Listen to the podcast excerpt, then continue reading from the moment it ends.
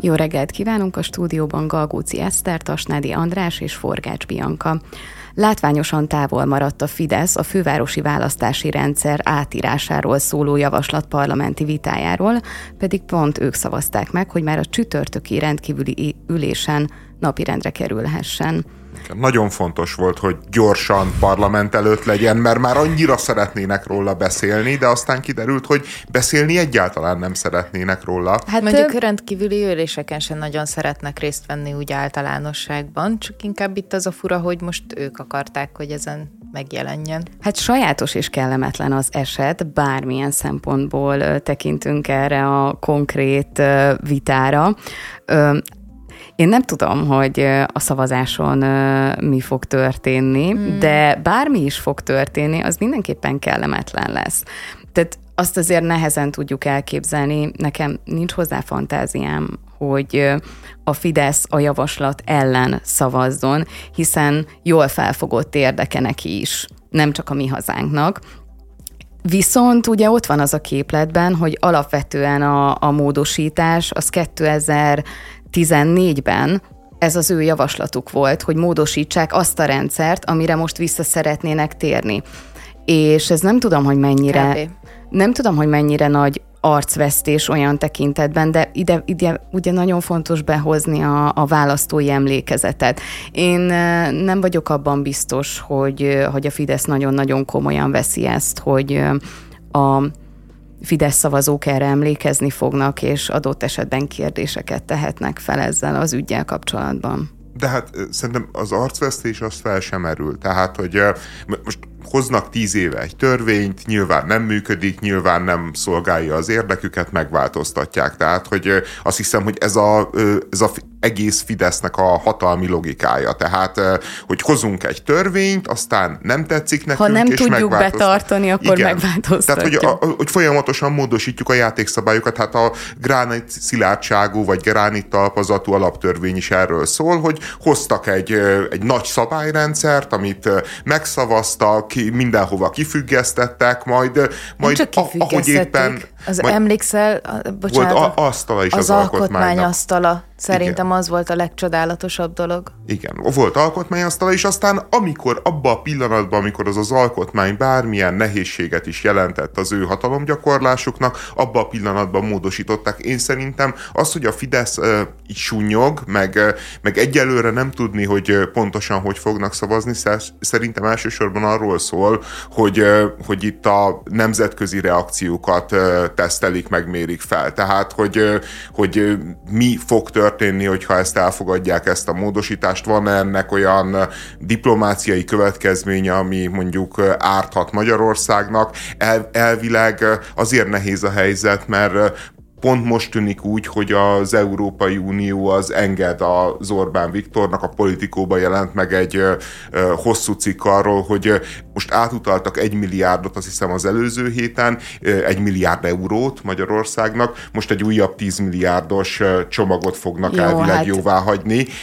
Nyilván egy ilyen típusú, viszonylag drasztikus lépés egy fél évvel a választás előtt átszabni a választásnak a szabályait, az, az lehetséges, hogy jár olyan következményekkel, amit mondjuk nem, a, nem akar a Fidesz megkockáztatni vagy bevállalni. De ebbe kap, ha, kaptak egy kis kaput, ugye?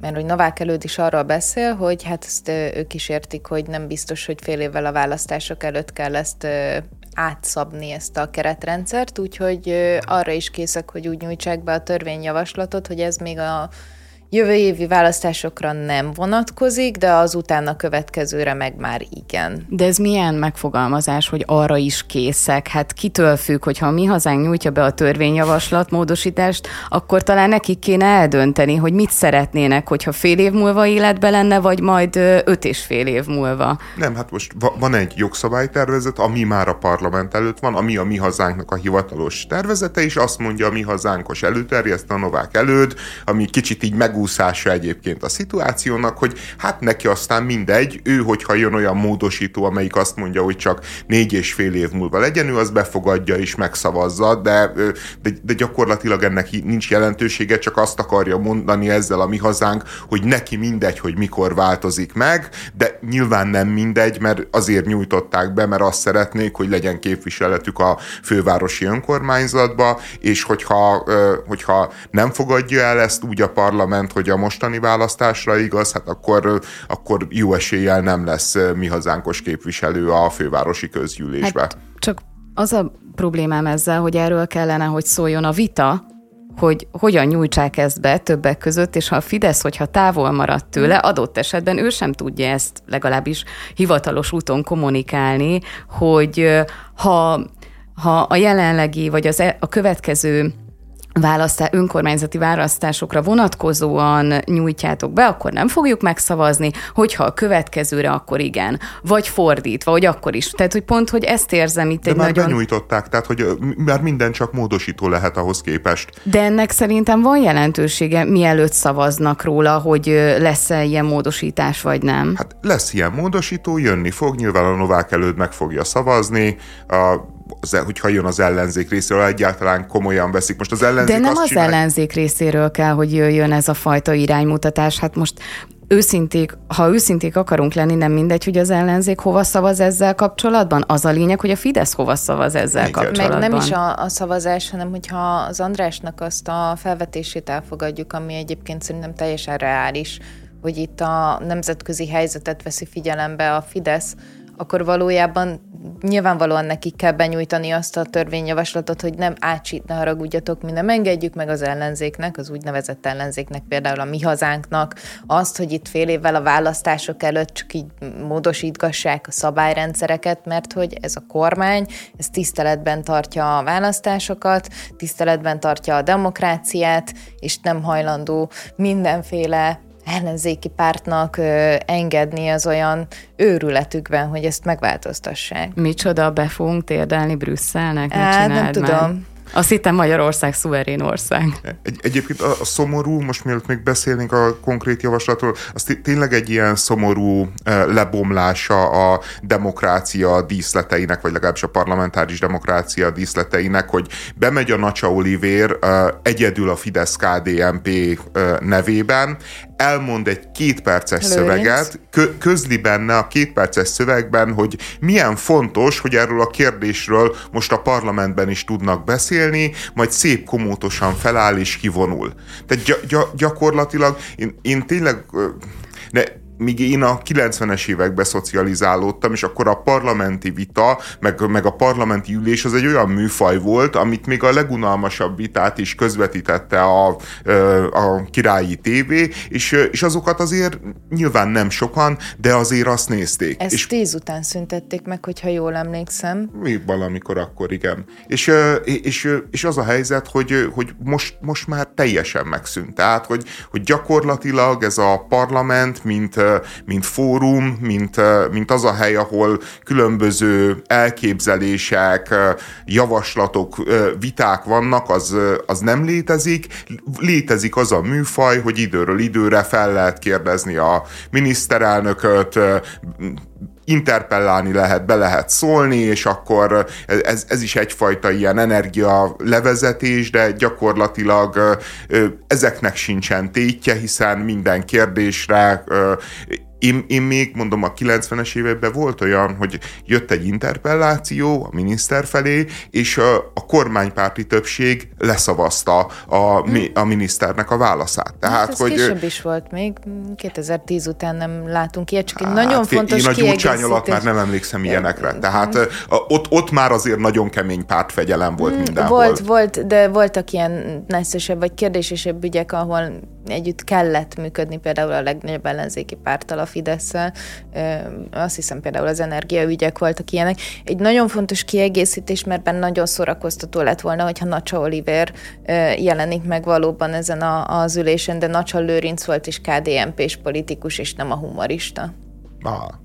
Uh, a, uh, a, ami az érdekes egyébként, hogyha most uh, nyilván tegyük félre azt, hogy mi történik a parlamentben, tegyük félre azt, hogy, hogy mit jelent, hogy miért támogatja a Fidesz ezt a módosítást, nyilvánvalóan hatalompolitikai megfontolásokból támogatja. Az eredeti 2010-es javaslat is azért született meg, nem azért, mert ők ezt tartják helyesnek, hiszen akkor az összes többi megyei önkormányzatot átszervezhették volna így, és mondhatták volna azt, hogy a megyei önkormányzatokban a megyei jogú városoknak a polgármesterei képviselik a megyében lakók érdekeit. Nem ezt tették, hanem Budapestre hoztak egy olyan szabályt, ami úgy tűnt akkor az akkori közvéleménykutatási eredményekkel, választási tapasztalatokkal, hogy a Fidesznek a közgyűlési többségét fogja szolgálni. És nyilván egy megosztott ellenzékhez képest egy relatív nagy erejű Fidesz, tehát hiába volt a Fidesz csak 40%-on, amikor hoz, a fővárosban, amikor hozták ezt a törvényt, az ellenzék szétaprózódott volt, és emiatt azzal a szabályjal, amit ők hoztak, nagyjából arra számítottak, hogy körülbelül olyan kétharmados többségük lesz a, a fővárosban ezzel a szabályjal, és, és gyakorlatilag a 2018-as választáson, amikor megbukott a tarlós, akkor döbbenten veszte, vették észre, hogy az ellenzéki összefogás, az, hogy közös listán indul az ellenzék, közös jelöltjei vannak, az azt eredményezi, hogy ebben a meghekkelt képviseleti szisztémában hirtelen az ellenzéknek lett kétharmados fölénye a városházán. És, és most ők azt mondják, hogy akkor térjünk vissza a listás rendszerhez, hát ezt megpróbáltuk. Nem, nem ők jött. mondják, a mi hazánk mondja. Igen, a mi, mi hazánk mondja, és erről egyébként van egy, van egy izgalmas szakmai vita is szerintem. A Vitézi Dávid meg a Tarlós az például hitet tett a régi rendszer mellett. Tehát ő mhm. a Tarlós is, meg a Vitézi Dávid is, ugye mind a ketten azért prominens Fidesz közeli politikai vállalkozók, ők, ők azt mondják, hogy, hogy maradjon ez a rendszer. A Vitézi Dávid az, aki jobban egész más azt mondani 2014-ben, hogy maradjon uh-huh. az a rendszer, mint most azt mondani, hogy gyorsan a választások előtt módosítsuk vissza. Tehát a kettő között világos, hogy egyébként talán Vitézi Dávid korábban is ezt kommunikálta. Tehát ő nem most jött elő azzal, hogy jaj, hát a régi sokkal jobb volt.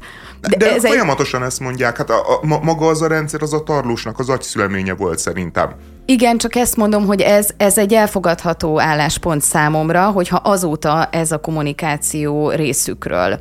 Tehát ez így rendben van, szerintem az nincs rend, nincsen rendben, hogy, hogy amikor ez szolgálja az érdekeimet, akkor erre húzok, amikor meg a másik, akkor a másik mm. fele, és nagyjából ez történik most. Igen, és a Vitézi Dávid mondott egy erős szempontot, ő azt mondja, hogy azért maradjon ez a rendszer, a Tarlós azt mondja, hogy az a jó ebben a rendszerben, hogy a, hogy a kerületek képviseltetik magukat, és, és a, azok a polgármesterek, akik egyébként is a város ügyeit napi szinten intézik, akik közvetlenül vannak választva, azok felelnek Budapestért, tehát hogy ő nagyjából innét közelíti meg. A Vitézi Dávid meg ta, talán egyszerűbben magyarázza ezt elő, azt mondja, hogy kevesebb pártpolitikának kéne lennie az önkormányzatiságba, és, és ez a a rendszer, és a, hogyha visszaállítják a listás rendszert, az sokkal több párpolitikát fog eredményezni.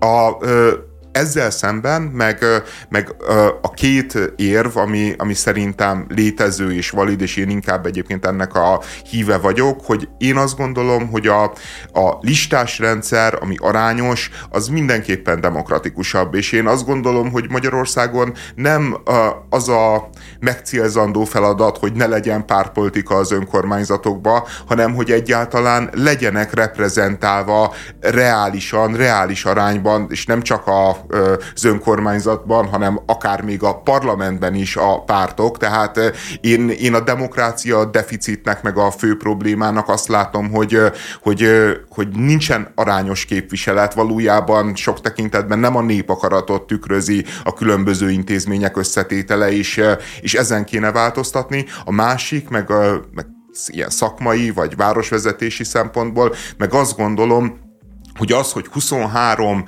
részérdeket képviselő ember összeül, és, és megvitatja Budapest ügyeit, abból soha nem lesz egy világos, világváros koncepciója. Tehát, hogy egész egyszerűen Budapest problémáihoz Budapest kitekintésű, sőt igazából Budapestnél nagyobb kitekintésű politikusokra lenne szükség, nem olyanokra, akiknek gyakorlatilag az a fontos, hogy az ő kerületükben rendben menjenek a dolgok.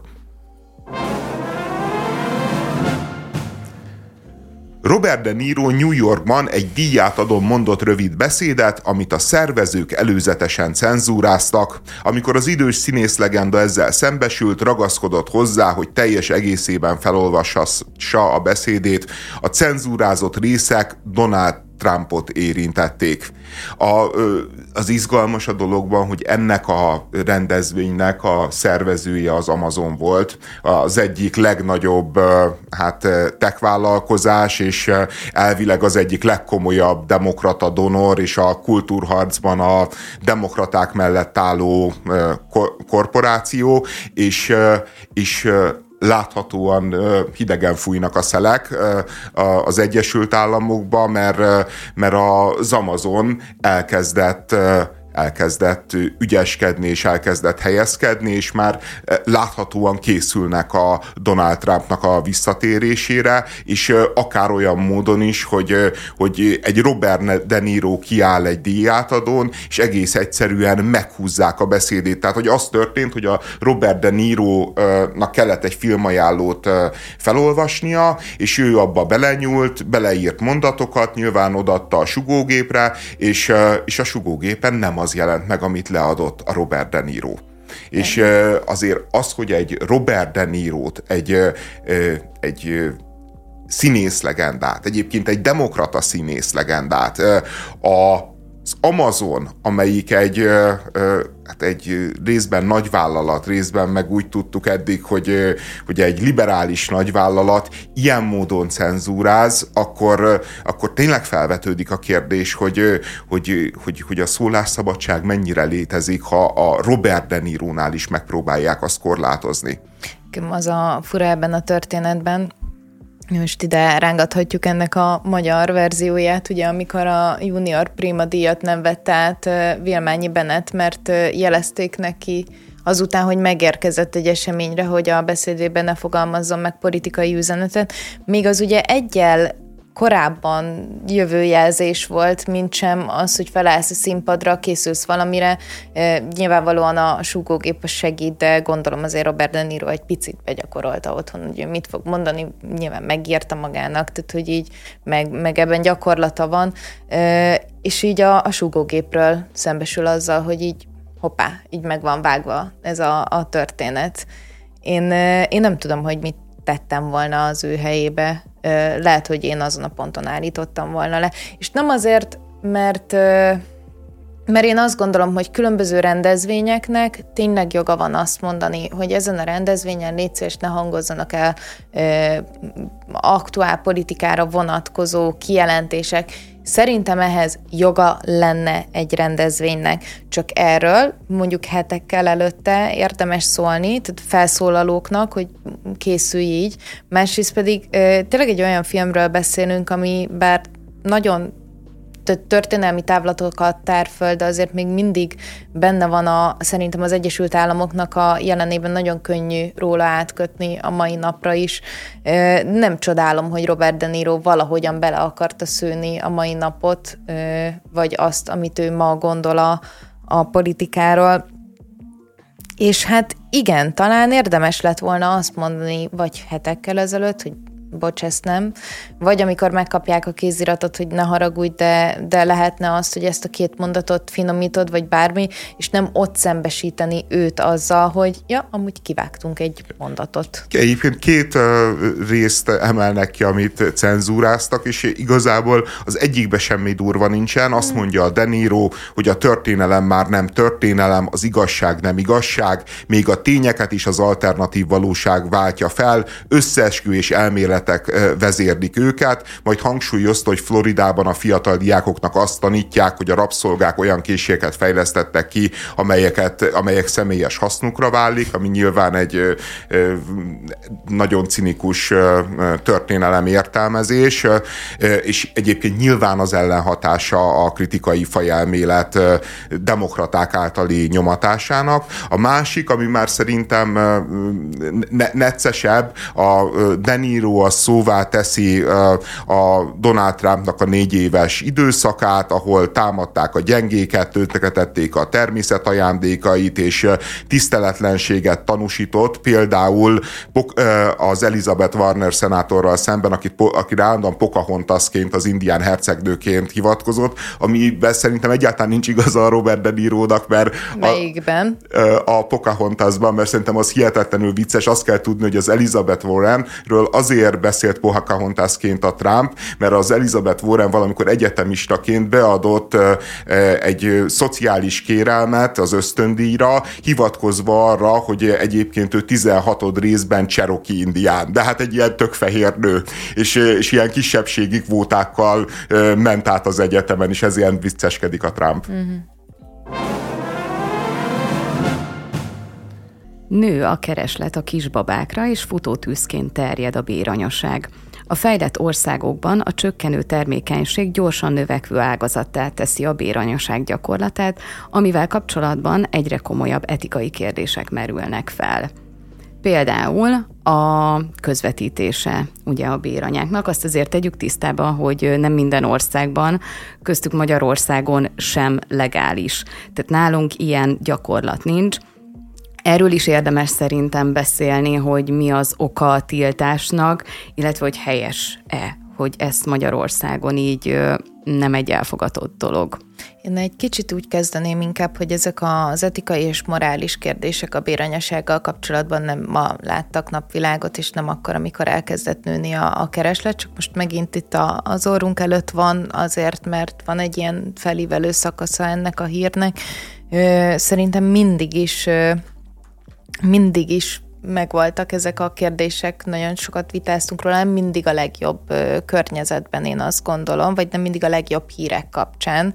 Tehát nagyon sokszor inkább úgy volt mondjuk csak a szemünk előtt, hogy, hogy sztároknak egyszer csak gyereke lett, és ők ugye béranyával születték meg a, a, a saját gyermeküket, és akkor így fellángolt egy picit ez a, a vita, ahelyett, hogy egyébként én azt gondolom, hogy, hogy ennek a, a másik oldalával is tényleg érdemes foglalkozni azokkal a nőkkel, akiknek, akiknek valamilyen úton, módon nem lehet gyermekük, és ők választják ezt az utat, illetve szerintem nagyon is kell foglalkozni azokkal a, a nőkkel, akik pedig arra adják a fejüket, hogy akár béranyák lesznek, és bár ugye a szabályozásokban nagyon sokszor benne van az, hogy anyagi ellentételt nem lehet elfogadni, ugye az or- nagyon sok helyen, mégiscsak azt látjuk, és ez az ukrajnai háború során is kiderült az elején, hogy emlékeztek, voltak olyan hírek, hogy, a, hogy nagyon sokan ugye a, a saját kisbabájukhoz nem jutnak hozzá, akiket ott ukrán nők béranyaként szültek meg, hogy ezért a legtöbbször kiszolgáltatott, egzisztenciálisan nem stabil állapotban lévő nők választják ezt az utat, az a baj, nem jut eszembe erről, nagyon sok film is készül, és hirtelen a, a címek nem, nem jutnak eszembe. Azok a nők, akik akiknek egyébként igen, egy anyagi ellentételezés azért, hogy ők kihordanak egy gyermeket, az, az segít az alapéletükön, és így módon viszont pedig az a morális kérdés is felmerül, hogy a saját testüket árulják ki Hát ugyanaz gyakorlatilag egy picit más köntösben, mint a prostitúció. Tehát, hogyha a prostitúcióra el lehet azt mondani, hogy te rendelkezhetsz a saját testeddel, és te eldöntheted, hogy, hogy ebbe a vállalkozásba belevágsz, vagy nem, akkor szerintem ez a béranyaságra is elmondható, sőt, olyan tekintetben szerintem egyen lehet, hogy könnyebben lehet kontrollálni a béranyaságot, hiszen nem egy órás műveletről van szó, hanem azért egy kilenc hónapos történetről. Hát azért nem különbség, hogy mi az eredmény, tehát hogy egy kielégülésről vagy egy életről beszélünk a folyamat végén. Tehát egyébként tényleg ez, ez maga a prostitúció vita, csak, csak, csak egy kicsit magasztosabb céllal, meg, meg szemponttal, miközben egyébként jobban üldözik, mint a, a nyugati világban, mint a prostitúciót. Tehát én, én, én maximálisan a béranyaság pártján vagyok, és azt gondolom, hogy, hogy ezt engedni kell, és támogatni kell. Részben azért, mi, mint a prostitúció kapcsán is elhangzik érvként, hogy egy szabályozott környezetbe a, a nőknek, mondjuk a prostituáltaknak a kiszolgáltatottsága is sokkal kisebb, sokkal kevesebb, mint egy nem szabályozott környezetbe egyrésztről, másrésztről. Szerintem az egy nyilvánvalóan fontos dolog, hogy ismerve, hogy mennyi meddőpár van, hogy ha ilyen módon gyerekhez lehet jutni, akkor jussanak gyerekhez. És nyilván egyébként ennek az egész bírasanyaságnak van egy szörnyű másik oldala, kezdve onnét, hogy, hogy, hogy megnyitja ez az elvi lehetőséget, és ha az elvi lehetőség megnyílik, akkor a gyakorlat is ezt, ez lesz majd néhány évtizeden belül, hogy valójában a gazdag, tehetős emberek, azok nem fognak gyereket szülni, hanem egész egyszerűen kiszervezik ezt a harmadik világba, vagy a, vagy a gettóba. De hogyha az az alternatíva, hogy ő nem vállal a gyereket, mert teljesen mindegy, félti a karrierjét, a testét, teljesen... Az alakját, igen. Leginkább.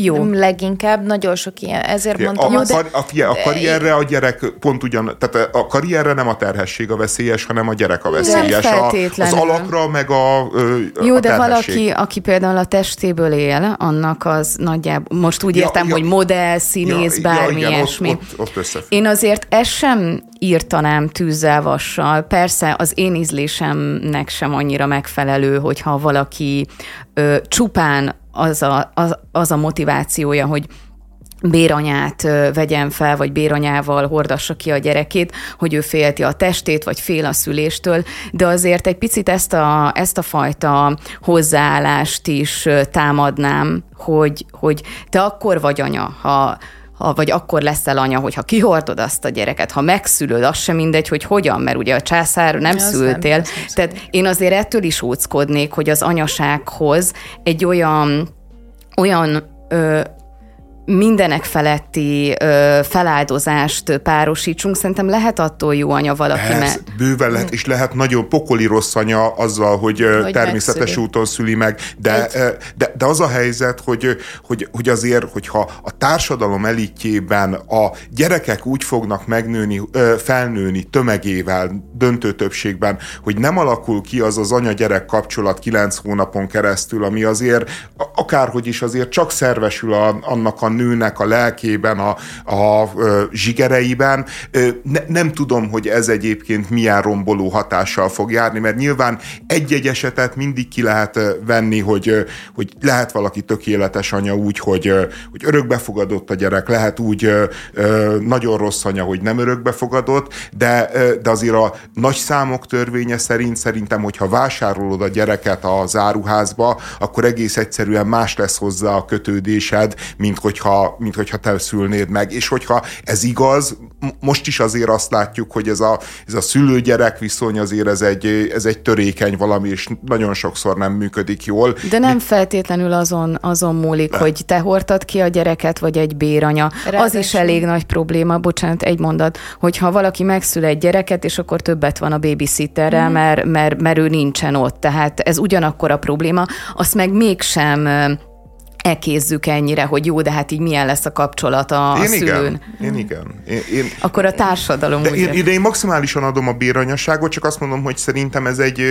létező veszély ennek a dolognak, hogy, hogy, hogy valami, valahogy máshogy fog működni ez az anya-gyerek kapcsolat. Aztán érdemes lehet, lenne kutatni. I- És hogyha a kutatásra hivatkozva valahol tiltják, vagy nem preferálják, vagy azt mondják, hogy csak akkor abban az esetben engedik, hogy ha, ha bizonyítható, hogy a, az anya nem tudja kihordani a gyereket, az egy másik szituáció. De az, hogy, hogy egyszerűen például Magyarország szerintem tudod más sem szeretne venni ennek a lehetőségéről.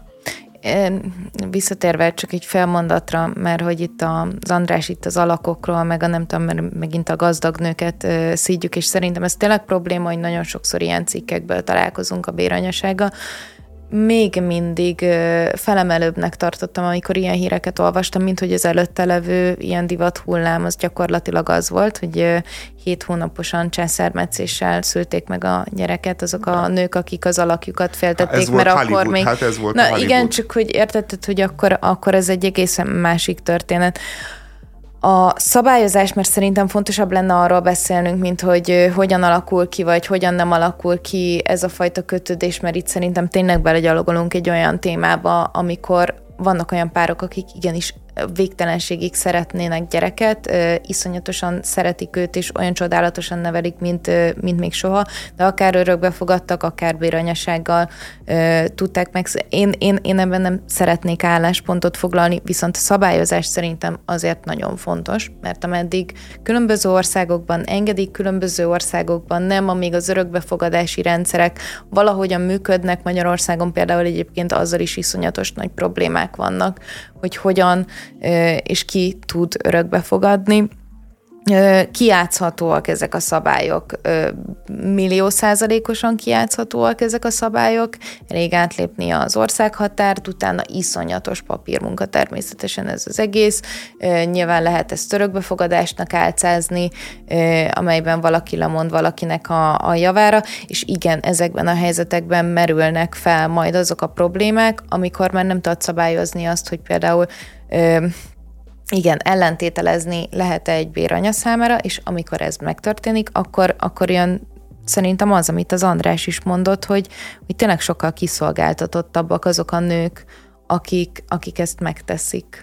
Hát olyannyira, hogy lehet olyanokat olvasni, hogy gyakorlatilag a, a közvetítőnek a díja, tehát amit mondjuk egy anya ö, kifizet a béranyának, annak mondjuk a negyede jut el a béranyához, és a, és a háromnegyede meg a közvetítőnek a díja, egyéb ö, költségek. Na ez viszont szerintem borzalmas. Tehát azért ne csináljunk úgy, hogy aki mondjuk béranyaságra adja a fejét, az egyrészt kockázatot vállal, kilenc hónapig hordani valaki másnak a gyerekét egyébként szerintem ez nem egy, nem egy egyszerű eset, és az, hogy a közvetítő cég mondjuk akár csak a felét benyúlja, az szerintem valami borzalmas. Hát, de egy fillért is, tehát egy fillért mm, is. Én a fillérrel én, kapcsolatban én, én nem... ezt tipikusan olyan dolognak tartom, hogy szerintem ezek annyira szenzitív dolog, hogy ezt nem bíznám a piacra. Állami szereplő, az állam szabályozza, az állam védje Akkor meg is a... van egy költsége annak, hogy megtalált, hogy számodra ki a megfelelő hmm. béranya, tehát... Azt fizesse az állam, fizesse az adóból az állam. Tehát én, én, én azt mondom, Na, hogy amíg én a, ilyeneket én a... mondasz, addig biztos, hogy nem fogják elkezdeni vizsgálni ennek a lehetőségét. Kész, mert, mert szerintem ez, ez tényleg annyira, tehát itt, itt személyes adatokkal van, van egy nagyon komoly játék, emberi sorsokkal van, van iszonyú kockázat, tehát hogy, hogy e, e, ezt, ezt én nem szolgáltatnám ki a piacnak, még egyébként a, ami mm. ellenérve a bíranyasággal szemben, ugye az, az a kettős, az egyik, hogy, hogy kvázi a, elfogadja a bíranyasággal azt a társadalom, hogy a nő áruba bocsájtja a testét, ugye ez a prostitúció vita, és azt mondják sokan, hogy ez, ezt nem szabad engedni, mert egész egyszerűen senki ön jószántából ilyet nem tenne magával, és ezért fel kell lépnie a hatóságoknak minden ilyen esetben. A másik érv az is érde, érdekes, hogy, hogy azt mondja, hogy több millió örökbefogadásra váró gyerek van a világban, hogy nem a béranyaságot kéne erősíteni, hanem az örökbefogadás intézményét könnyebbé tenni, stb. Ebben szerintem nagyon sok igazság van, viszont azért az fontos, hogy a béranyaságnál az biológiailag a te gyereked lesz.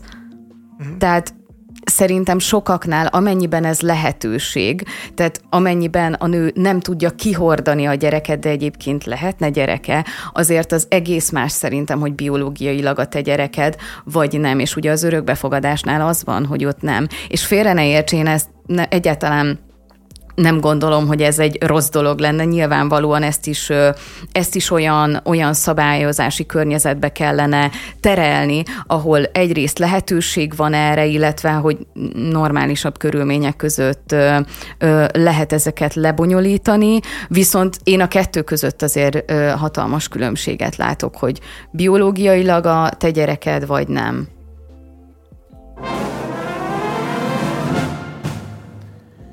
Az Európai Unió tagállamai közül ott történik a legkevesebb halálos autóbaleset, ahol a jelenleg Magyarországon hatályban lévő sebességkorlátoknál alacsonyabb a megengedett sebesség.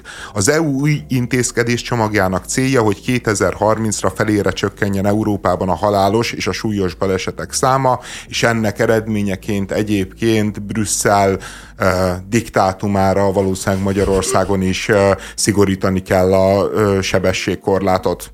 Én egyébként mo- most uh, nyilván ilyen viccnek szántam uh, uh, a Brüsszel diktátumát, bár ebben az esetben uh, tipikus uh, uniós hülyeségnek gondolom mindazt, amit, uh, amit csinálnak, hogy uh, ülnek a bürokraták a uh, kényelmes bőrfoteleikben, és kitalálnak szabályokat, amivel megváltoztatják, és majd élhetőbbé, jobbá, biztonságosabbá teszik a világot, miközben a balesetekért nem a nem a rossz sebességhatárok a felelősek, a legtöbb kutatás, meg a legtöbb statisztika hanem szerint. a gyorshajtás tehát nem a, nem a gyors, gyors tehát ne, nem az a fel, még csak nem is a gyorshajtás, tehát hogy a, a nem az abszolút gyorshajtás felel a...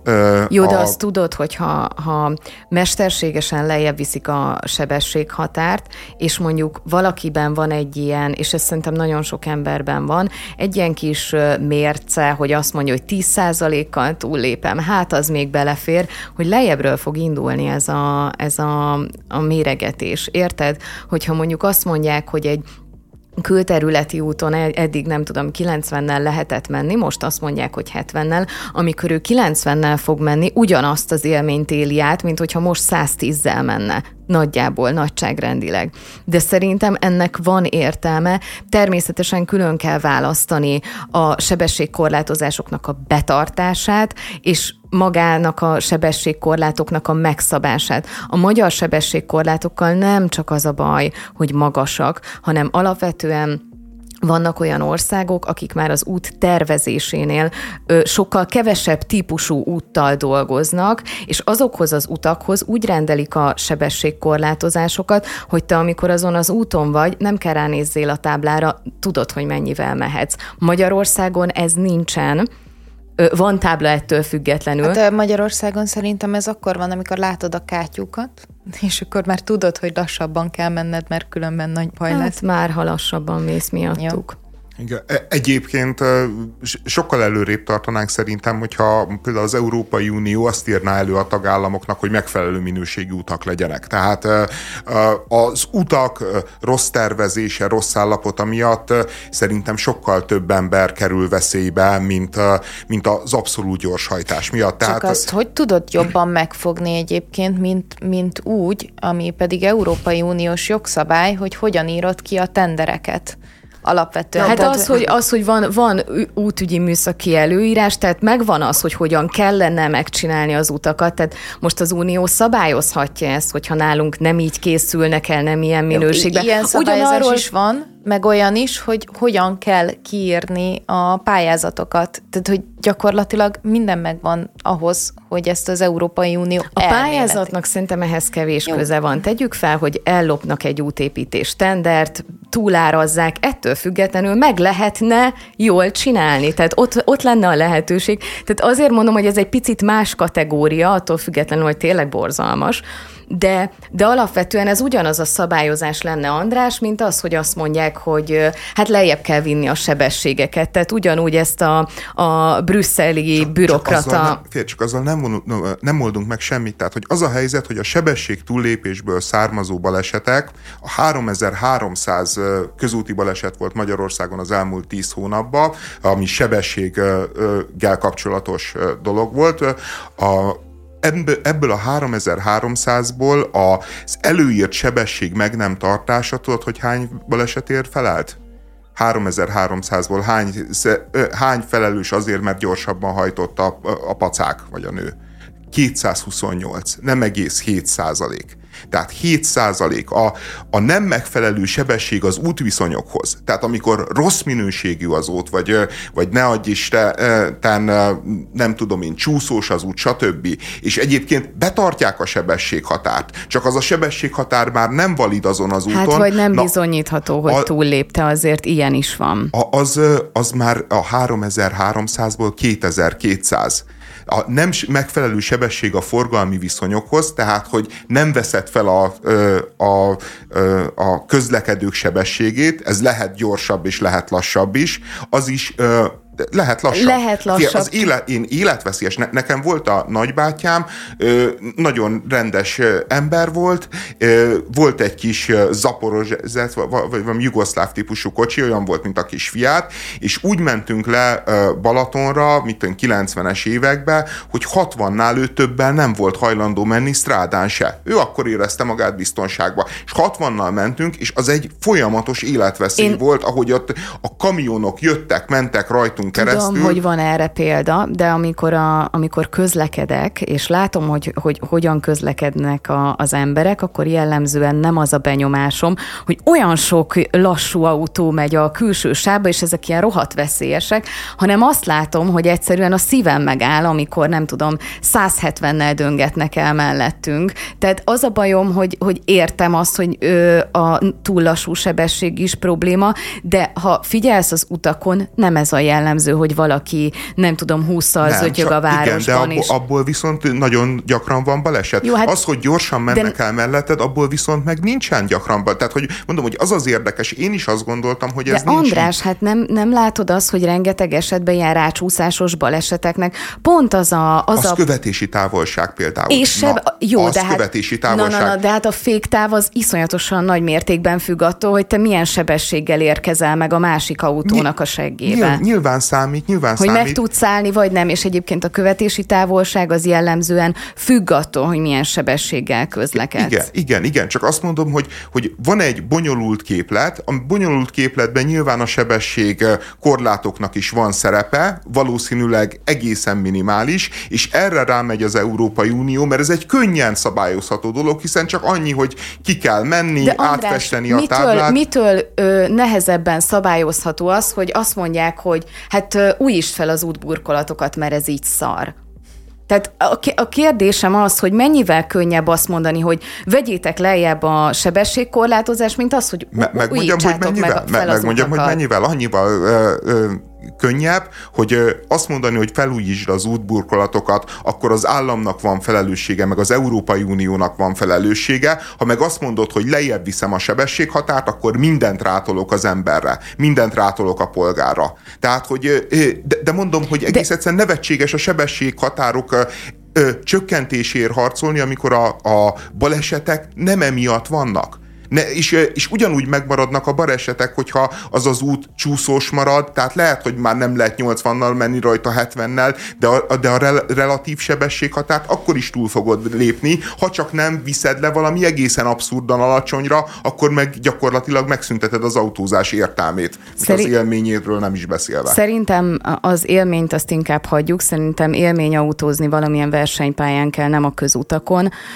Csak röviden elmondom, hogy van olyan talán svéd, hogyha jól emlékszem, olyan ö, ö, út építési, tervezési forma és sebességszabályozási, ami azt veszi górcső alá, hogy, hogy ütközéseknél milyen nagy valószínűséggel fogod az életedet veszteni, hogyha ha te bizonyos sebesség felett vagy alatt, bizonyos pozícióban, ugye ez út típusonként változhat, ütközöl. És ez nyilván nem kerüli el a baleseteket, viszont teljes mértékben elkerülni a baleseteket talán nem is lehet, de a halálos baleseteket legalább érdemes lenne megpróbálni.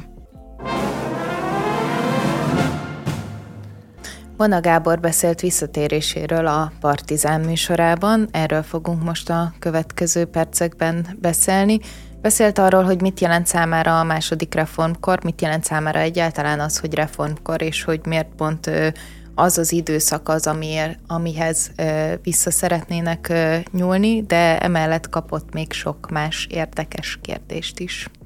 Igen, én, én először is beszéljünk a Gulyás Marciról, mert a Partizán interjú kapcsán nyilván a showmannek a személye az megkerülhetetlen. Nekem volt három, három olyan felvetése is a Gulyásnak, amiben a a gulyásságnak a, a, a problémás részét látom. Tehát, hogy én, én egyébként a gulyást egy, egy kifejezetten progresszív tartalomkészítőnek gondolom, és egyébként egy jó riporternek, meg egy alkalmas showmannek, akit a, a politikai aktivizmusa és az állandó kényszeres politikai megmondása egyébként gyengít, de, de ennek ellenére is azért több a plusz, mint a mínusz, de ebben az interjúban is előjött háromszor szerintem olyan, olyan típusú felvetéssel, ami engem kifejezetten zavart.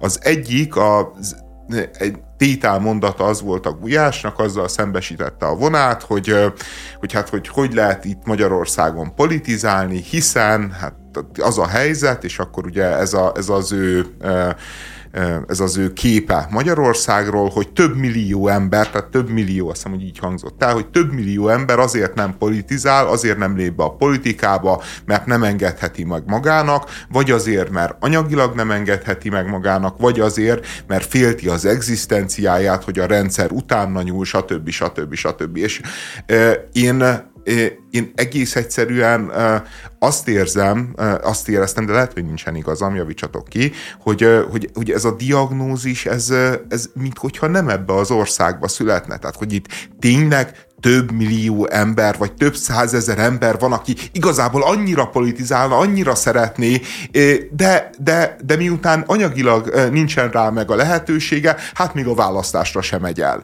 Tehát egész egyszerűen... De nem ezt mondta. Hanem? Tehát nem azt mondta, hogy nem megy el a választásra, hanem aktívan nem alkot politikai véleményt, nem folyik bele, azért, mert adott esetben félti az egzisztenciáját, és ez szerintem egy létező jelenség. Az, hogy ez több millió embert érintene, ezt nem tudom, de szerintem, hogy ez a jelenség létezik, ez biztosan így van. Amikor olyan ügyeket látunk, hogy hogy szociális szférában dolgozókat lehet, lehetetlenítenek el egy Facebook röhögős fejér, fej miatt, akkor, akkor szerintem ez igenis egy valós félelem. Ráadásul egyébként én a teljesen másik oldalról szeretnék rákapcsolódni, a politikusi létre. Például azt nagyon sok elitkutatás kimutatja, de valóban nem csak Magyarországon jellemző, hanem több más országban is, hogy azok tudnak aktívan belépni a politikába, akiknek van egy stabil egzisztenciájuk amellett, tehát már fiatal korban, ugye ezt azért gyakran látjuk mi is, hogy nyilván nem, nem úgynevezett átlagos családokból érkező gyermekek vagy fiatalok vesznek részt általában arccal, képpel, mondjuk politikai pártokban, és ennek tényleg az az oka, hogy nagyon sokan, mondjuk még, hogyha az egyetemre el is mennek mellette, ugye dolgozniuk kell, nincsen idejük arra feltétlenül, hogy hát csak úgy, vagy pénz nélkül belevágjanak politikai aktivitásba.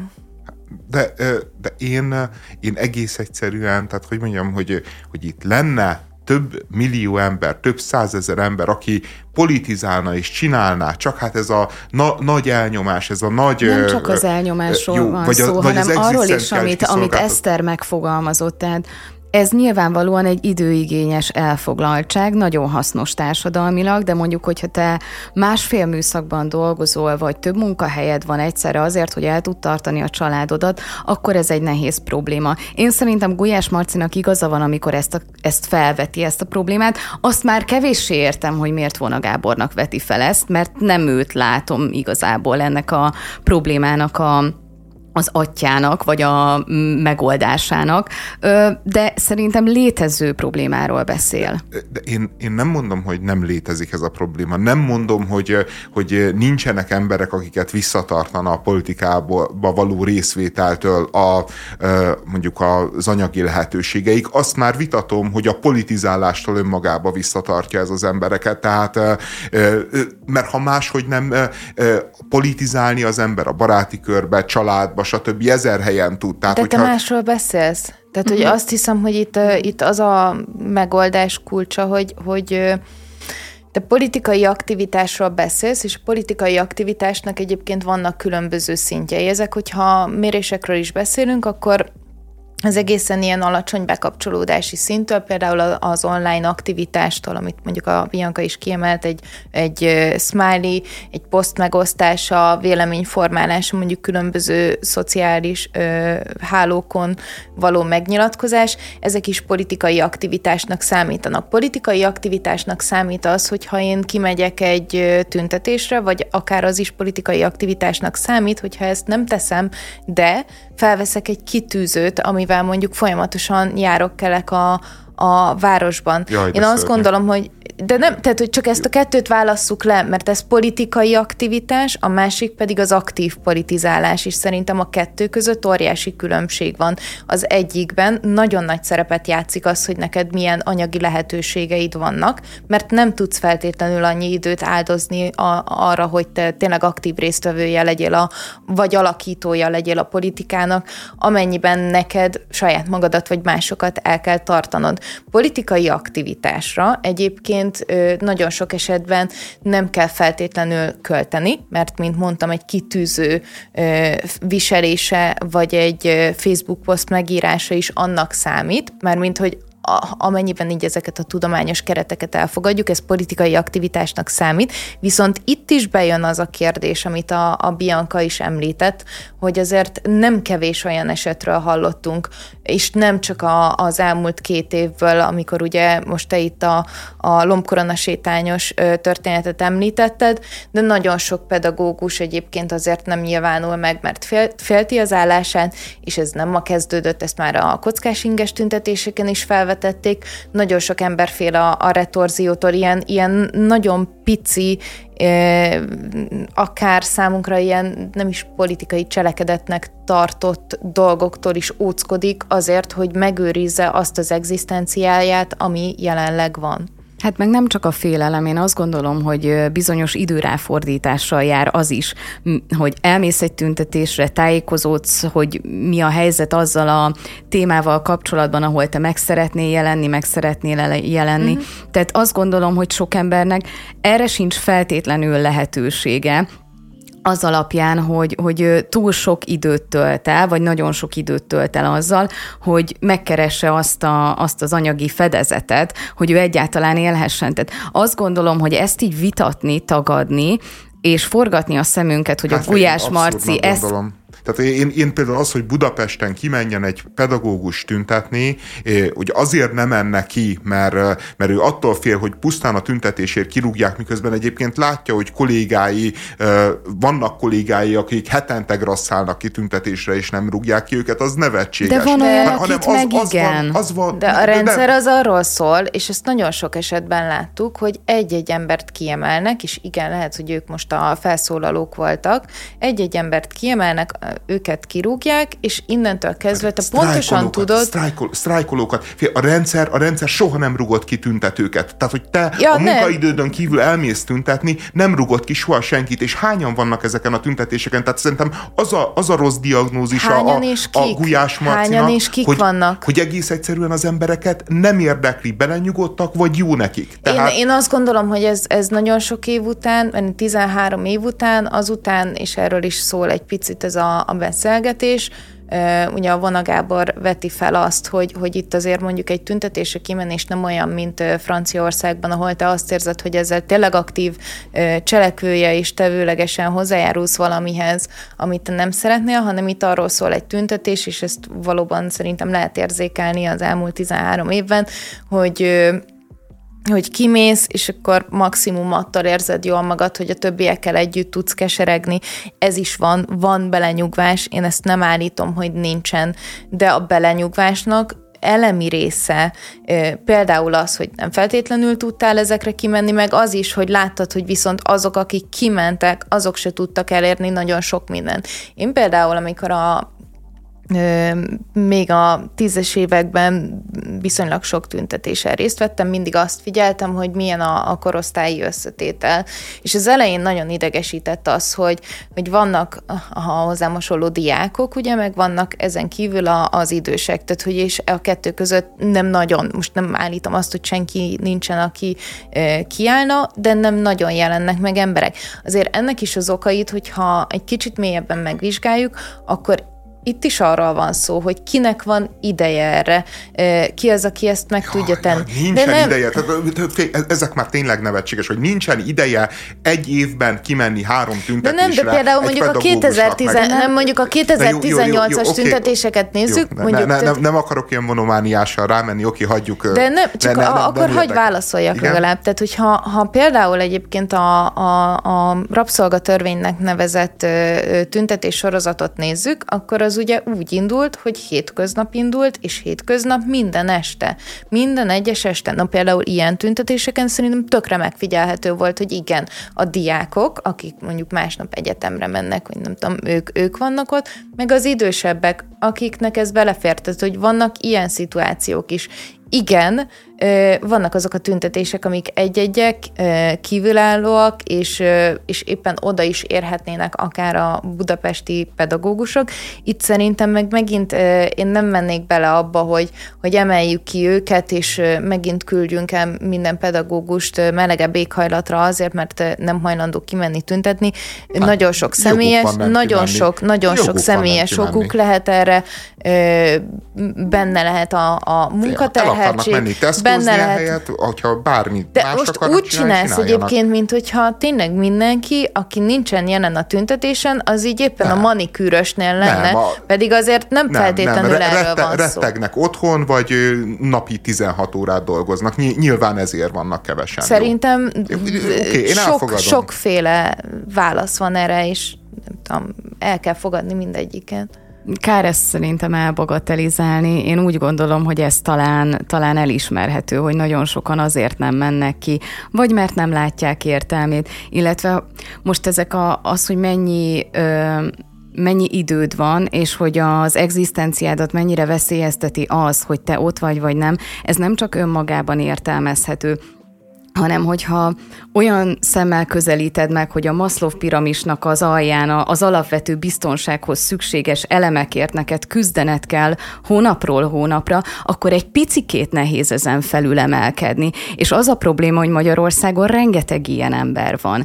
És ezt számon kérni, hogy ő miért nem foglalkozik az oktatás állapotával, mikor nem tudom, a gyárba robotol, és és tényleg olyan problémái vannak, tehát én, én el tudom... Én nem kértem számon, én csak azt, azt, én csak azt nyit vitattam, hogy szerintem nem több millió ember az, aki azért nem megy ki tüntetése, mert ő igazából ki akarna menni, csak nincsen pénze és nincsen hát szabad most már de, ezt, Most de, már ezt vitatod, a több ez, millió, de, de az elején azért... De, ne, nem, de, hát az, hogy ez egy létező, val, valós, hatalmas tömeg lenne Magyarországon, én ezt vitatom, de oké, okay, lehet, hogy hát nincsen igazam. tömegnek? Jó. Tehát, hogy a több millió az valószínűleg egy, tényleg egy erős jó, lépjünk tovább, jó. mert... A másik, ami engem a gulyásban nagyon zavart, amikor szembesíti a vonát azzal, hogy Kossuth vagy Széchenyi. Hm. És a vona elmondja, hogy, hogy neki mind a kettő, hogy mind a kettő nagyon fontos értékeket jelenített meg, és mind, mind a kettőt fontos szereplőnek tartja. És akkor így a gulyás ilyen nagyon agresszívan, hogy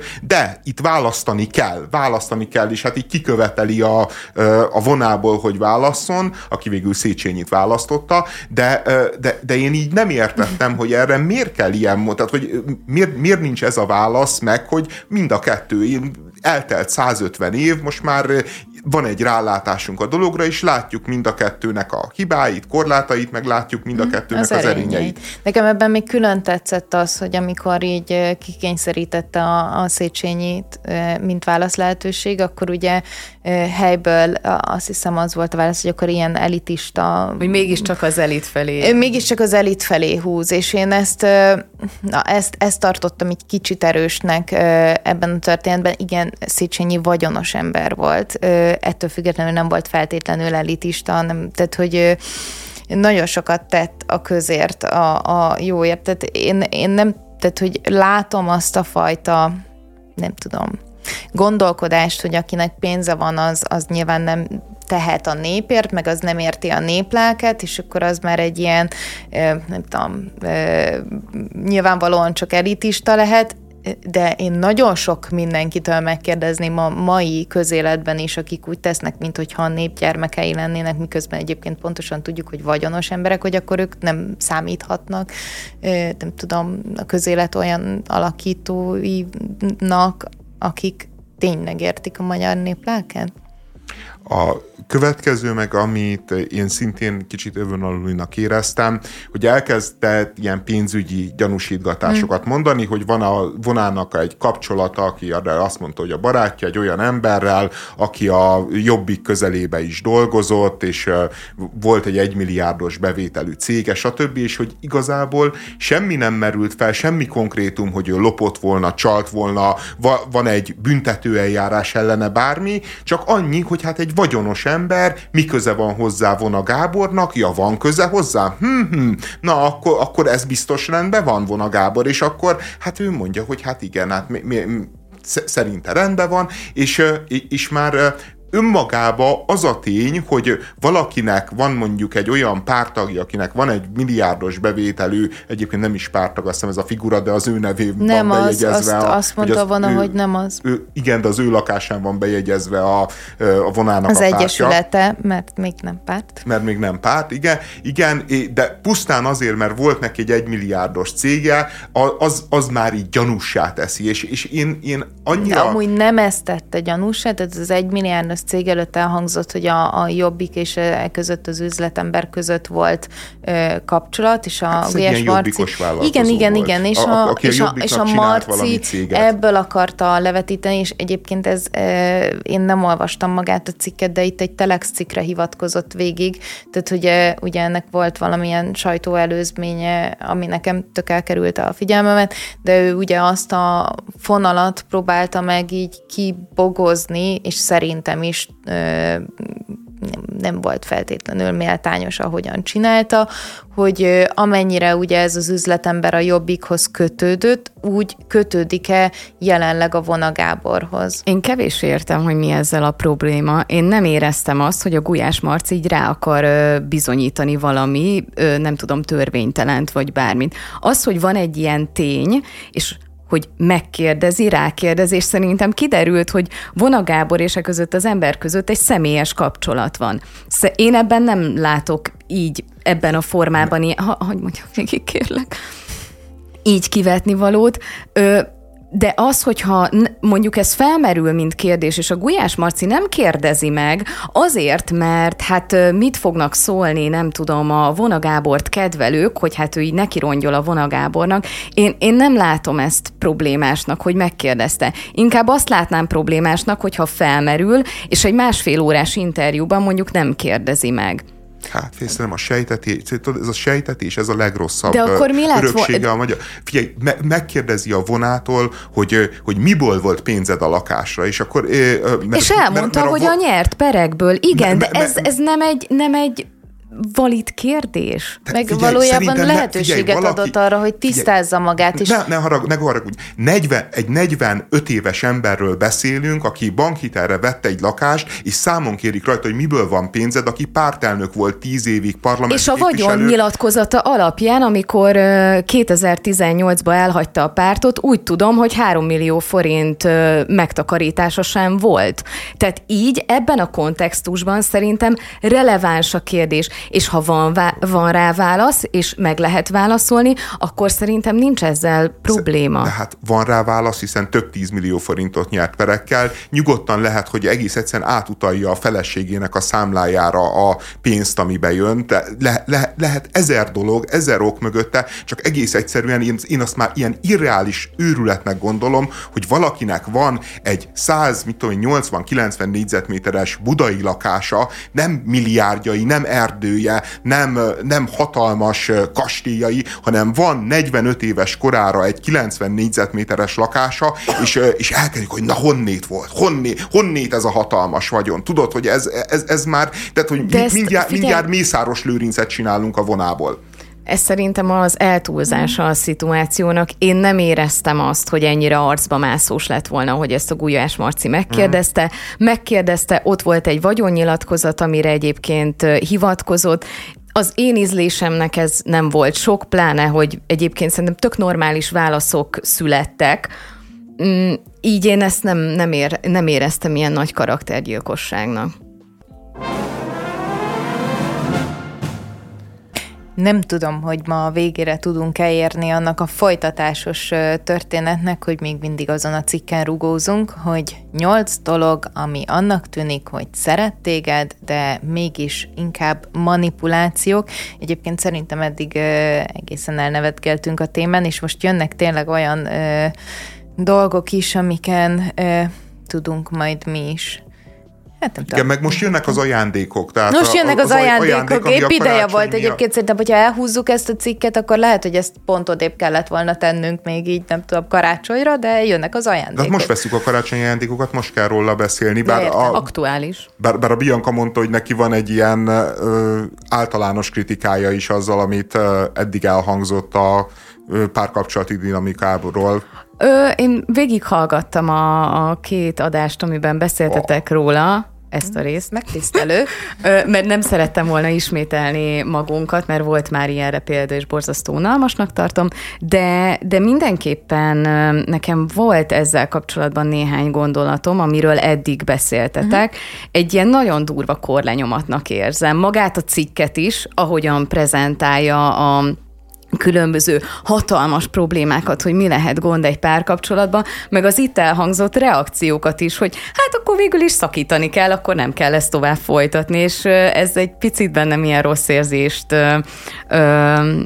Ne, nevesíts, én velem volt a probléma? Nem, ennek a pártyán általában én állok, hogyha valami nem tetszik, akkor inkább ah, ja, ja, az ezt, ezt én, én, én vagyok a szívtelen. Ö, nem szívtelenségnek mondanám, hanem ilyen nagyon-nagyon ö, ö, éles, egy ilyen korlenyomatot éreztem ezekben az elhangzott mondatokban, és egy picit ijesztő is de, volt. De ha megvédhettem magam, nyugodtan. mert én azt, azt gondolom, hogy, hogy tökre van az, amit, amit mondasz, hogy ez a nulladik pillanatban nem tetszik valami, akkor, akkor menekülj. Én ezt nem így gondolom. Én azt gondolom, főleg, hogyha ilyen red flagekről, meg ilyenekről beszélünk, hogy mindenkinek vannak olyan nyomógombjai, amikre, hogyha rálépkednek emberek, akkor ez nem fog működni, és szerintem az elején is vannak olyanok, amikből látszódik az, hogy ez nem fog menni. Nem fejtettem ki, de én szerintem ezek sokkal fontosabbak, mint sem mondjuk majd mindjárt jönnek az ajándékok.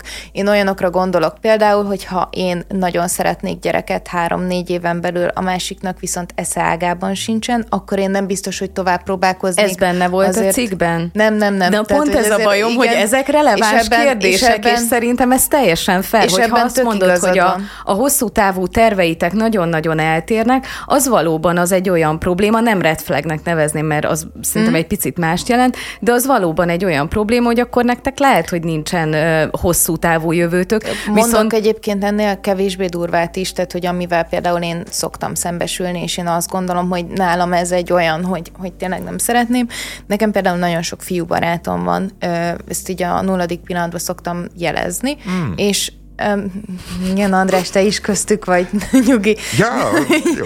Nem, de hogy, de hogy, hogy például én tudom azt, hogy ha a másikban a, a féltékenység erős, akkor ez a kapcsolat soha nem fog működni. Tehát vannak ilyen enyhe olyan dolgok, amik amik miatt látszódik a nulladik pillanatban, hogy ez később problémát fog okozni, és közben egyébként mindig hozzáteszem, hogy, hogy én lehet, hogy egy végtelenül romantikus ember vagyok, de hogy teljesen mindegy, hogy milyen red flaget látsz, amikor valakivel szemben mégiscsak kialakul valamilyen érz, érzelmi kötődés, mert akkor, mert akkor én azt gondolom, hogy nem szabad azért, mert két cikk arra utalt, hogy ő majd olyan lesz veled, vagy, vagy Jó. milyen lesz, így megszakítani a kapcsolatot. Forduljunk rá az ajándékokra. Már ez is baj? E, itt azokról az ajándékokról beszél ugye a cikk, amelyekre valójában neked nincs szükséged. Tehát ha nem tudja eltalálni jól, hogy neked mire van szükséged, akkor menekülj. Várjál, mert ez a címe, ami szerintem iszonyatosan félreérthető. Hát az egész cikk viszont ilyen utána, is, igen, igen, igen, viszont utána kifejti.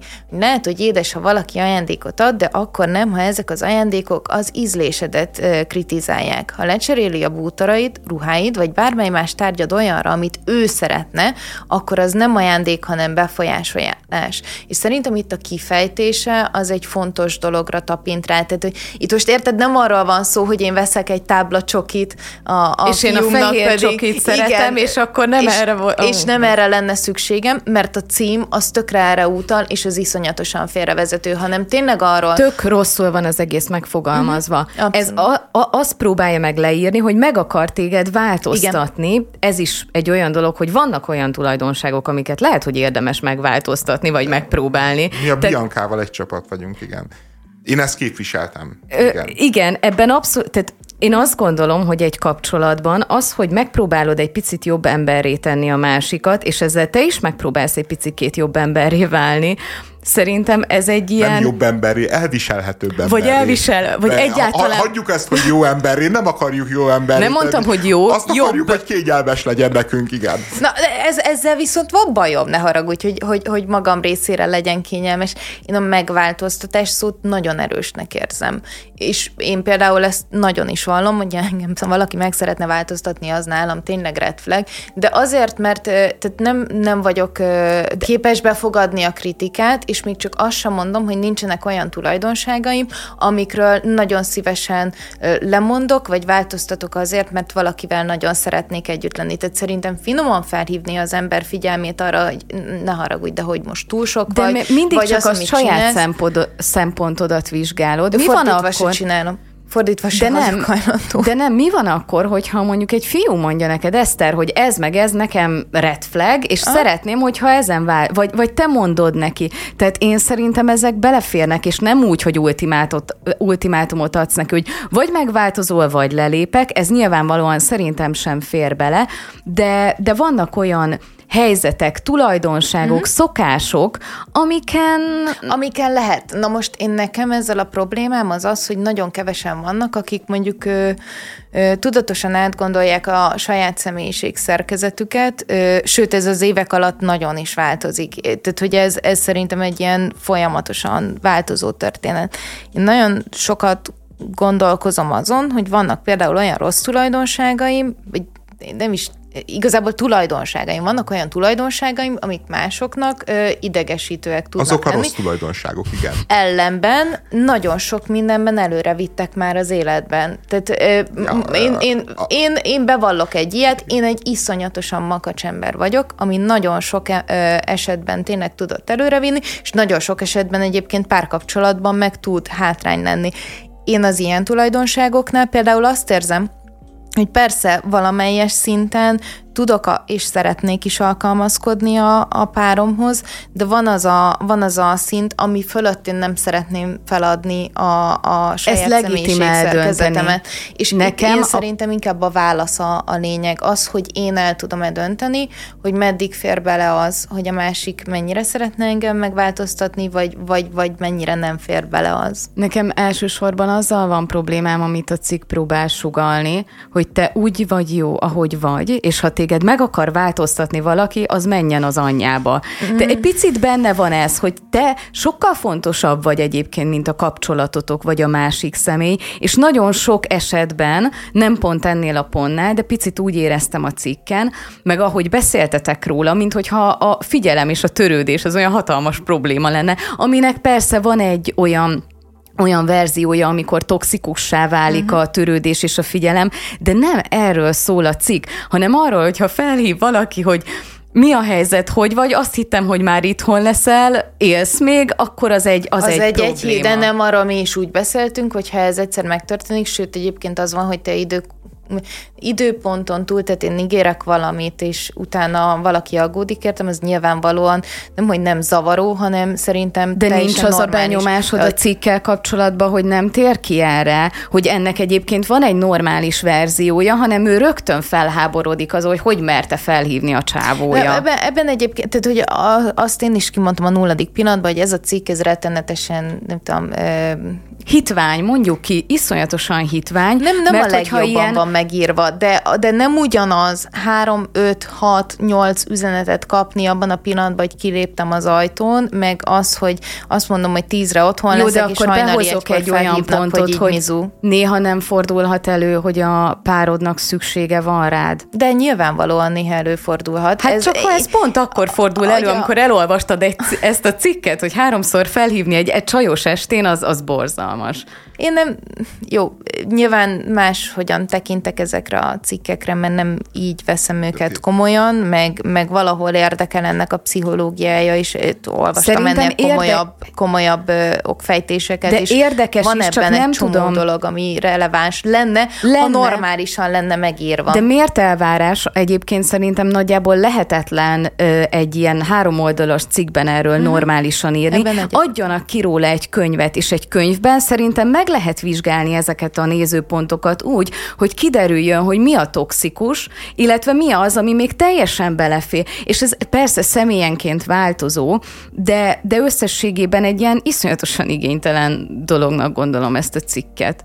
Szerintem nem hitvány a cikk. A cikk egész egyszerűen kiszolgál egy, egy elvárást, egy fogyasztói igényt, és a fogyasztói igény az, hogy, hogy én tökéletes vagyok, és szer- szeretném megkapni azokat a felmentéseket, amik miatt én a tökéletes ember adott esetben kilépek egy kapcsolatból, felrugom a kapcsolatot, lecserélem Bélát Józsira, vagy Klárát Zsuzsára. És, és, és igazából, hogy mondjam, nekem szerintem a red flag kultúra is erről szól, amit a rossz tulajdonságokról mondtál, vagy a tulajdonságokról mondtál, az meg olyan, hogy, hogy, hogy az egy érdekes érdekes paradoxon az életnek, hogy, hogy van egy csomó rossz tulajdonság, van egy csomó személyiségzavar is, ami már nem tulajdonság, hanem annál súlyosabb korkép, amit a világ kifejezetten jutalmaz. Tehát a, Ez mindig a, a, is így volt. Esé? Ez mindig is így volt sajnos. Így, így, hát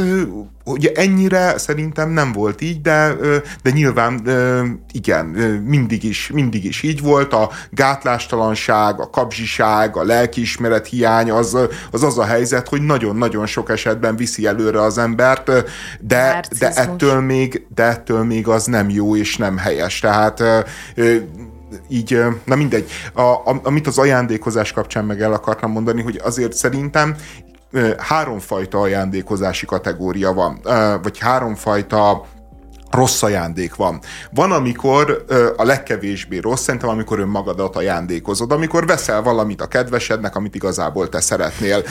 El szeretnék utazni, nem tudom én, egy wellness szállodába, és akkor meglepem egy wellness szállodával. Hát, és jó. véletlen se érhetnek össze ezek az igények, hogy a de, másik is wellness szállodába ha, szeretne Ha ez menni. összeér, akkor ez szerintem tök rendben van, de... Akkor ezek a legjobb ajándékok. De hogyha nem akkor... ér össze, akkor egy kicsit nem. Mert most tehát, hogy én például, ha utazásokról beszélünk, nekem mondjuk van víz iszonyom, egy tengeri hajóra akarna valaki elutazni, és egy olyan ajándékot venne, mert, mert az majd milyen jó lesz nekünk. Én rettenetesen azt mondom, tehát, hogy így rettenetesen kiakadnék, és azt mondom, hogy ezt köszönöm. Igen, te, ö, De mondjuk a venneszálló is egy unalmas tevékenységnek nyilván, tűnik nyilván nekem. Az a, az a ravasz, az a ravasz meg neked, Ó, bocsánat, neked szerintem nem nekem lehet minden jót rossz. tenni ezt. Én nekem minden rossz. Ne most úgy, mondjuk ki itt a műsorban, igen.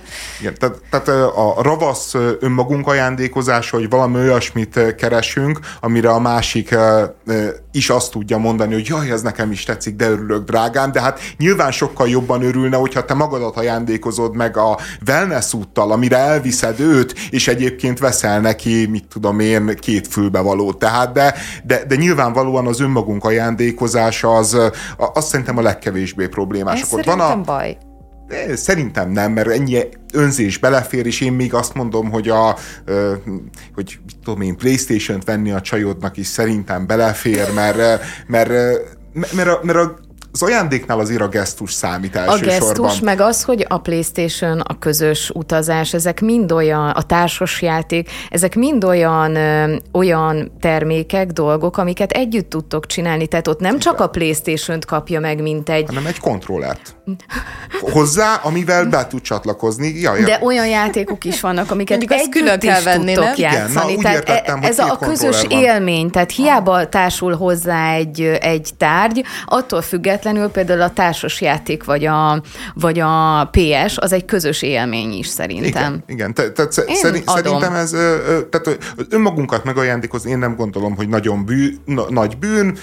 Én, én nekem csak egy kritikám van ezzel kapcsolatban, majd hogy jussunk el az ajándékok végére, hogy amikor ajándékot adsz valakinek, akkor annak arról kéne szólnia, hogy te ismered, és szereted őt, és őt akarod meglepni. Én szerintem iszonyatosan problémás, hogy magamnak akarok ajándékot venni, és ezt a De másikra... ez nem ilyen direkt, Eszter, hogy, hogy, hogy én most kicseszek a másikkal, és, és adok neki egy wellness szállodát, mikor tudom, vagy egy wellness hétvégét, mikor tudom, hogy nem szereti. Ez inkább arról szól, hogy ismered a másikat, és van egy csomó dolog, amiben, amiben na, közös. Úgy, ahogy te mondod, úgy tök jó. Csak úgy, na, ahogy az András mondja, úgy nagyon De most egy picit vissza, visszautalok a, a korábbi adásokra, ami, amikor er, erről beszél, ezekről a dolgokról beszéltetek. Az volt a benyomásom, hogy így minden a legrosszabb szemszögből van megvilágítva a te fejedben. Tehát a, a, az a fajta ajándék, amit úgy magunknak is veszünk, az is abban az önzés, tehát nagyon sok esetben ez volt a, ez volt a benyomásom, hogy hallgattam az adásokat, hogy... Még erről nem is beszéltünk. Az ajándékok. De ne, az attitűd, a, a szempont, a nézőpontról beszélek, hogy ez csak most feljött szintén, az ajándékokról nem volt szó, de ugyanazt, amit a telefonálásnál, a nem tudom, a stílusváltozásnál, bárminél feljött, ugyanezt a, ezt a nagyon rossz nézőpontból. De én hozzátettem azt, hogy ezek akkor, amikor tényleg tényleg problémássá válnak már. Tehát nyilván nem az egy-egy ilyen esettel van nekem se problémám, de azt el tudom fogadni, és ezt is mondtam, hogyha ezek az, össze, az összessége megjelenik, ezek lehetnek utal, jelei annak, hogy később egyébként tényleg egy abuzív, bántalmazó kapcsolatnak a része leszel, amiből már sokkal nehezebb kilépni.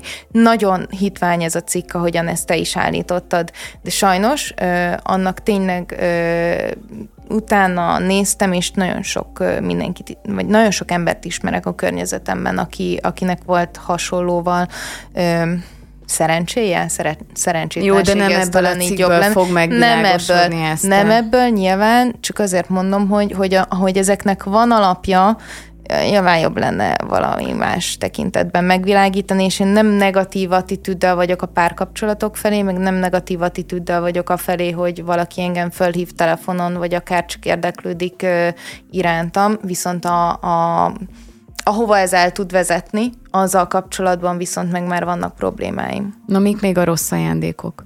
A, akkor va, van ugye az, hogyha egyszerűen nem ismered. Tehát az van, hogy te tényleg akarsz, tényleg hajtasz a dologra, de, de nem tudod. Nem tudod, hogy mi az ízlése, nem tudod, hogy milyen illatot szeret, nem tudod, hogy az, az a ruha, az tényleg tetszik-e neki. Ezek, ez, szerintem már egy rosszabb minőségű ajándék, de, de nyilvánvalóan semmi különösebben rosszat nem mond el rólad, vagy magáról az ajándékról, csak azt, hogy nem ismered jól, nem ismered eléggé, rosszul választasz, rosszul gondolsz valamit. Nekem ez például sokkal kedvesebb, mint az előző, amit mondtál, és volt ilyen tapasztalatom, és én akkor így nagyon meg voltam hatódva attól, hogy legalább megpróbálta. De attól én, függ, én ezt, hogy hogy, hogy érted ezt, hogy rosszat választ, mondjuk egy rossz ruhát választ, vagy megpróbálja megúszni a választást, és azt mondja, hogy ad egy ilyen vouchert, hogy akkor vásárold le, és válasz magadnak. De ezt így Melyik kezdte. a rossz? Szerintem az csodálatos ajándék. Ne, ne viccelj, a, a voucher az, az, hogy te kapsz egy ilyen kártyát, és,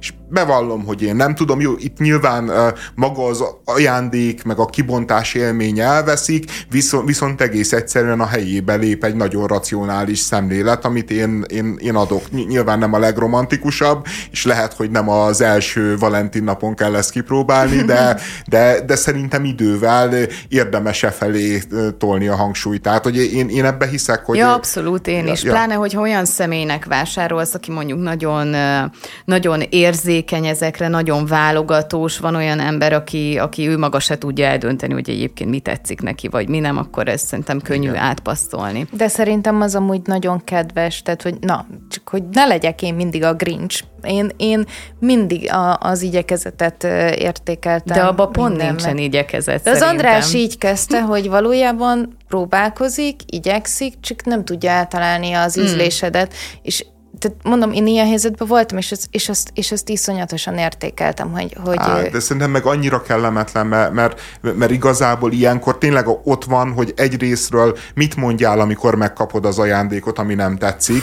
Az a leghálátlanabb helyzet. Na, nagyon hálátlan, és igazából nem, nem tudsz jót tenni, mert hogyha örülsz neki, és így azt mondod, hogy jaj, szívem, hát ez gyönyörű ez a pulóver, hm. akkor így kockáztatod, hogy fél év múlva, amikor jön a születésnapod, akkor megkapod az ikertestvérét. Egyébként De, nem. Viszont, viszont azt mondani, hogy hát ne haragudjál, ez bűnronda, fel nem venném, azzal meg, meg szétcseszed a szentestét. Én Tehát, most mondtam ha... el, hogy hogy lehet erre reagálni. Hogy? Úgy, hogy iszonyatosan megköszönöd az igyekezetet, de elmondod neki, hogy amúgy ez nem feltétlenül az, amit én kedvelek, viszont az, hogy ezt tőled kaptam, és a gesztust azt pedig nagyon Szerintem, értékelem. Szerintem ezt el lehet mondani lesz, jól. el lehet a gyógyós gyerekeddel lesz játszani, de, de, de ez nem esik jól senkinek. Nem, tehát nem, nem, nem, nem, tudom, tehát hogy, hogy ez egy nagyon, nem, ez egy nagyon vékony jég, amin, amin táncolni kell, de szerintem ezt lehet szépen és jól mondani. Hát. Én azt gondolom, én nekem nagyon volt kív... már annyira érzelmileg intelligens fiúm, aki, aki Én már nagyon nem. kíváncsi vagyok, hogy mi a legrosszabb ajándék. Úgy, igen. Hát, és van a, a harmadik típus, amikor a másikat nevelni akarod az ajándékkal. Tehát, a, hogy mondjam... Amiről így, ez a cikk beszél. Igen, igen, kb. erről beszél ez a cikk is, és ennek is egyébként van, van két része, mert szerintem Kondi vannak bérlet? olyan... Hát például a kondi bérlet, igen. Tehát amikor megjelenik valaki és hoz egy kondi bérletet, vagy hozza a száz fogyókúrás recept ajándékkönyvet nekem, akkor, akkor érzek némi sejtetést és némi uh, passzív-agresszív hozzáállást, ami azért annyira nem tetszik, miközben hát uh, valószínűleg egyébként egy hasznos és jó ajándék, és akkor vannak ez, tehát, tehát a, a másikat nevelő ajándékok közül vannak ezek, amik így Nyilván egy kicsit így keserű az ember szája íze, amikor megkapja, de mégiscsak hasznos, mégiscsak ajándék, mégiscsak azért arról szól, hogy a másik az törődik veled.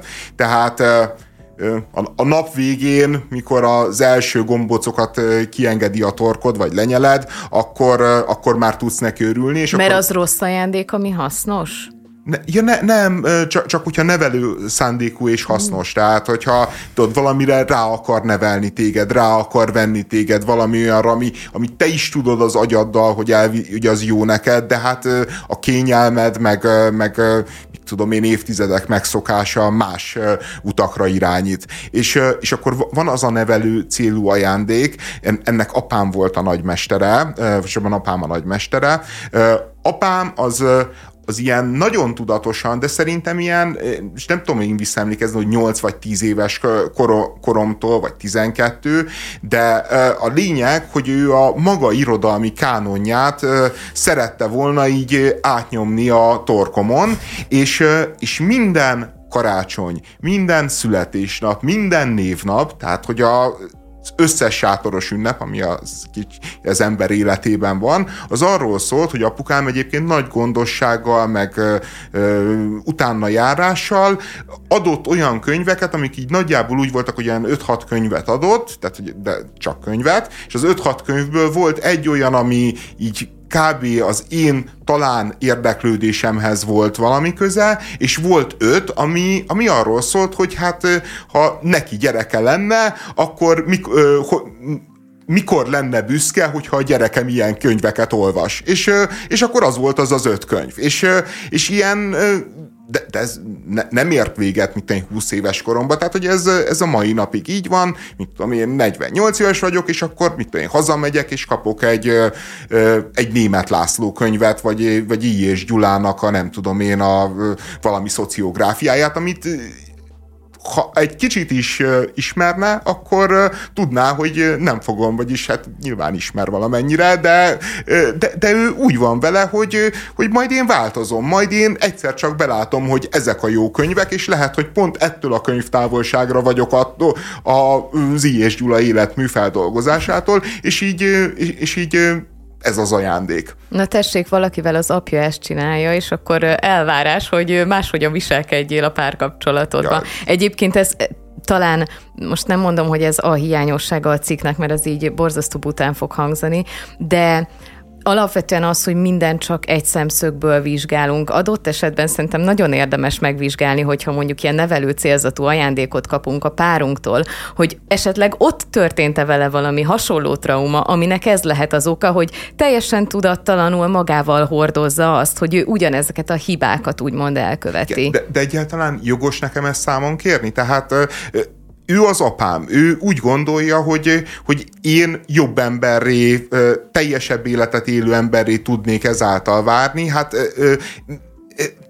neki ez a kötelessége. Tehát, hogy úgy mondjam, neki ez nem lehetősége, hanem úgy éli meg, hogy neki ez a kötelessége, és bizonyos szempontból ebbe is tök igaza van, csak, csak mégis az van, hogy, hogy nyilván az ember jobban örülne egy tábla csokinak, vagy nem tudom én, vagy egy Na szép jó, pulóvernek. De, és itt szeretném akkor majd így behozni megint a nagy negatívumomat, hogy szerintem tök más az, hogy kapok egy könyvet, 15-öt, vagy nem tudom hányat, amit így le tudok rakni, meg amiről a cikk szeretne beszélni, de nem tud, mert nincs jól megírva, az tényleg az, amikor megpróbálnak mindent lecserélni, ami te vagy. Tehát, hogy valamelyes szinten e, tetszel a másiknak, de egy másik részed meg iszonyatosan nem.